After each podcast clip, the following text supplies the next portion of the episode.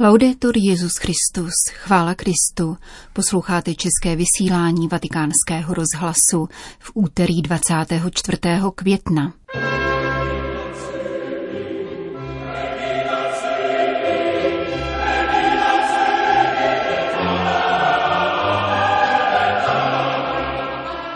V dnešním poselství na sociální síti Twitter papež František píše Maria, pomocnice křesťanů, svěřujeme ti pouť čínských věřících.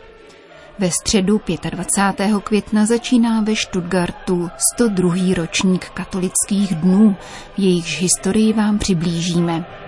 Na ekonomickém foru v Davosu vystoupily řeholnice z Unie generálních představených ženských řeholí.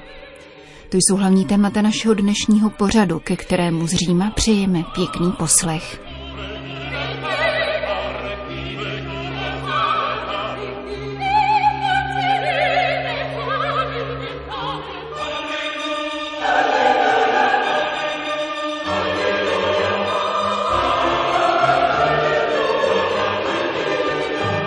Zprávy vatikánského rozhlasu. Vatikán Čína. Uplynulo 15 let od chvíle, kdy papež Benedikt XVI. vyhlásil Světový den modliteb za církev v Číně, který se slaví 24. května na připomínku Pany Marie, pomocnice křesťanů, patronky této země. Před koronavirovou pandemí navštěvovali národní svatyni Pany Marie pomocnice křesťanů v Šešanu u Šanghaje každoročně tisíce křesťanských poutníků. Ve svém dopise biskupům, kněžím, zasvěceným osobám a lajkům katolické církve v Čínské lidové republice, který byl zveřejněn o svatodušní neděli roku 2007, papež Benedikt XVI. vyzval církev na celém světě, aby se každoročně modlila za církev v Číně. Benedikt XVI. si přál podpořit jednotu v čínském katolickém společenství, které je rozděleno na oficiální a podzemní, ale zároveň posílit společenství mezi celou katolickou církví a čínskými katolíky. V tento den jsou proto všichni katolíci vyzváni, aby vyjádřili svou solidaritu s křesťany v Číně. Papež František tuto iniciativu povzbuzuje od začátku svého pontifikátu. Loni v květnu při modlitbě Regina Celi řekl. Vyzývám vás, abyste vroucími modlitbami doprovázeli věřící křesťany v Číně, naše bratry a sestry, které nosím v hloubi svého srdce. Kéž je Duch Svatý, protagonista poslání církve ve světě vede a pomáhá jim být nositeli radostné zvěsti, svědky dobra a lásky a budovateli spravedlnosti a míru ve své zemi. Nella sua patria de giustizia e di pace a letos při téže příležitosti ujistil o své duchovní blízkosti pastýře i věřící v Číně. V dnešním poselství na sociální síti Twitter papež František píše Maria, pomocnice křesťanů, svěřujeme ti pouť čínských věřících. Prosíme tě, aby z pánu předkládala strasti a soužení, prozby a očekávání věřících, kteří se k tobě modlí, nebeská královno.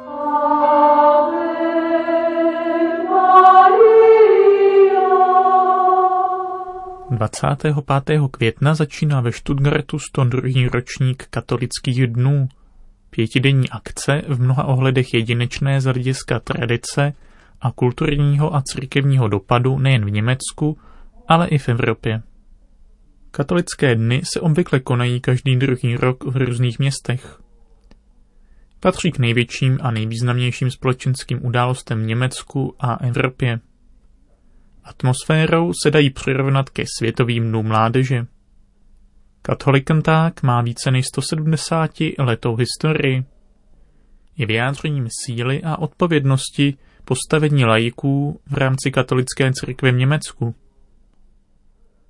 Základní jádro současného katolikantágu pochází z takzvaného valného zhromáždění katolických spolků Německa, které se konalo v mohučím roce 1848 témž roce se v kostele svatého Pavla ve Frankfurtu nad Mohanem poprvé sešel německý parlament.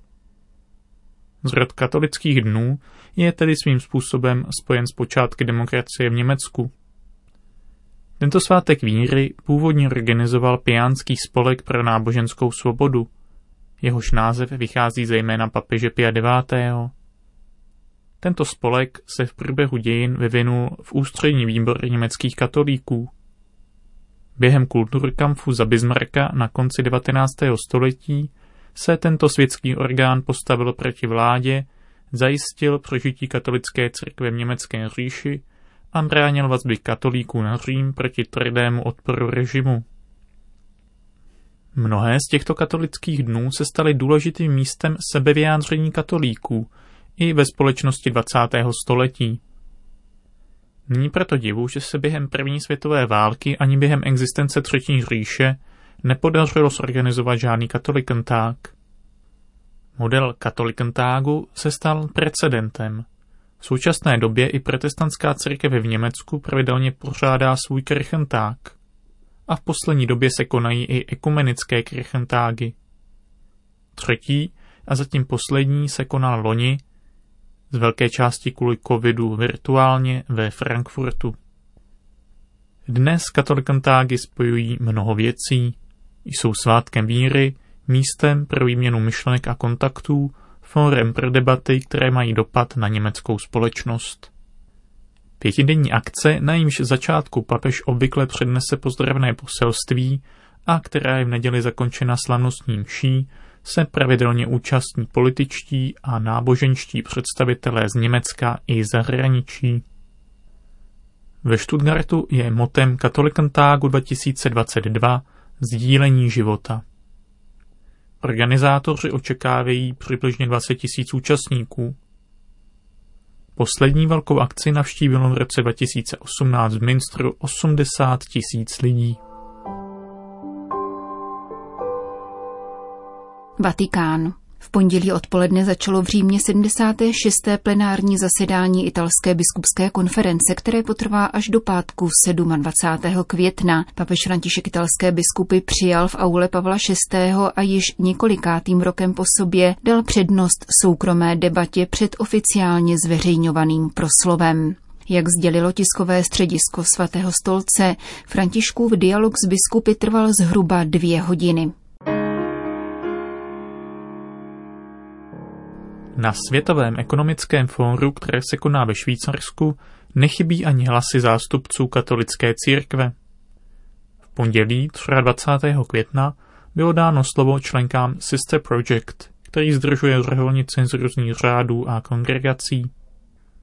Sestry se zúčastnily veřejné debaty s ekonomy a odborníky na lidská práva. My řeholnice žijeme a pracujeme v blízkosti lidí, zejména těch, kteří jsou na okraji naší společnosti, řekla sestra Petricia Mariová během veřejné debaty v pondělí 23. května v Davosu.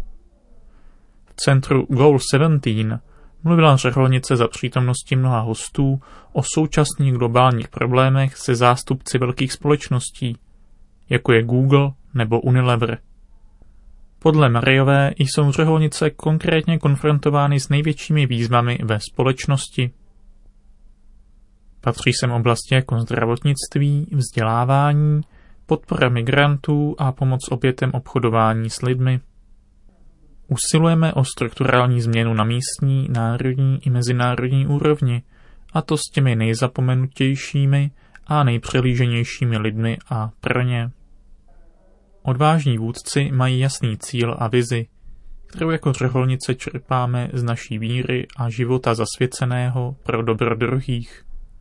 Potvrdila indická řeholnice sestra Mary John, která davoskému publiku představila konkrétní příklady úspěšných projektů, které iniciovaly řeholnice a které jsou součástí tohoto sesterského projektu. Často se jedná o malá gesta, která však přinesla skvělé výsledky. Naše vize Evangelia znamená, že chceme vytvářet takové podmínky, aby každý člověk mohl žít plnohodnotný a důstojný život, vysvětlila třetí účastnice Sister Project, která vystoupila u kulatého stolu v Davosu, sestra Ruth Pilar del Mora, která také zdůraznila, že sestry nikoho nevylučují. Neodcházíme, řekla, když vypuknou konflikty a násilí.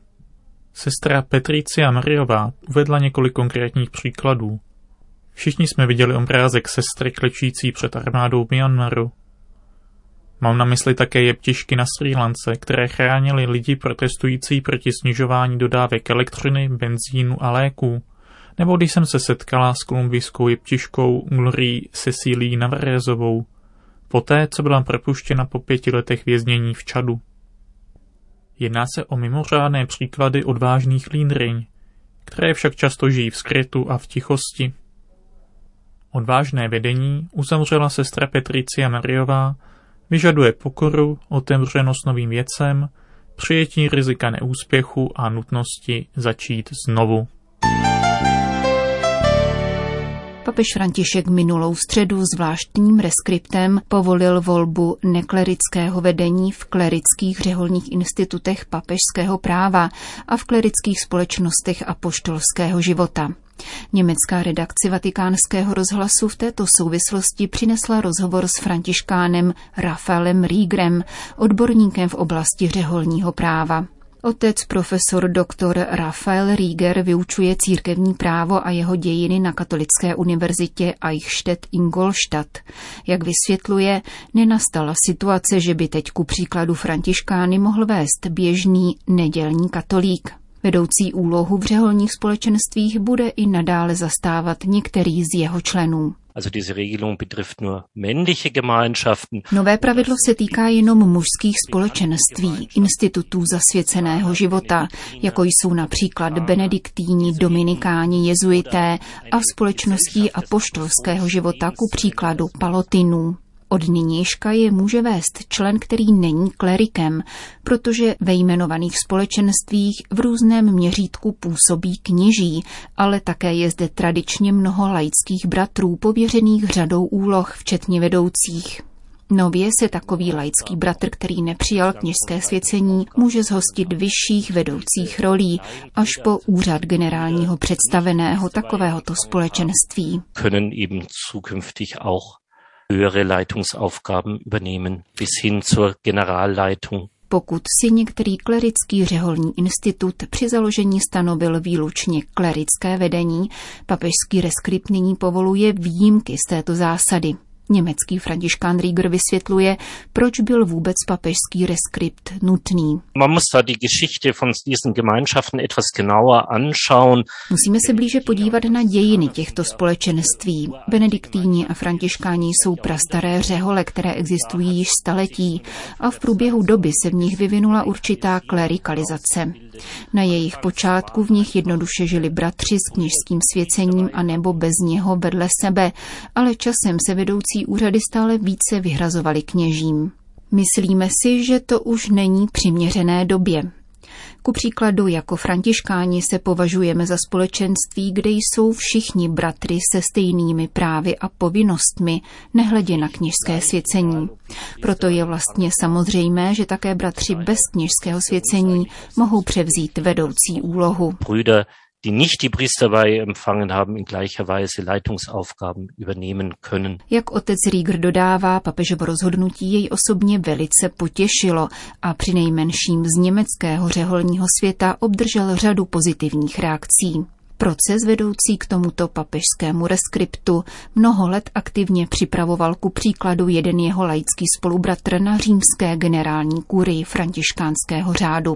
Z papežovy strany se tedy nejedná o pouhou formalitu, nýbrž o zaujetí určitého stanoviska. Ja, es ist durchaus ein Zeichen, ano, je to skutečně známka toho, že se zájmy řeholních společenství berou vážně. Papež František se snaží, aby dal zřetelně najevo, že na církevním poslání se podílejí všichni členové církve. Přednedávnem učinil podobnou malou změnu, když lektorát a akolitát dosud vyhrazený pouze mužům otevřel také pro ženy. Mhm. Auch das ist wohl in der ähnlichen Linie zu sehen. No?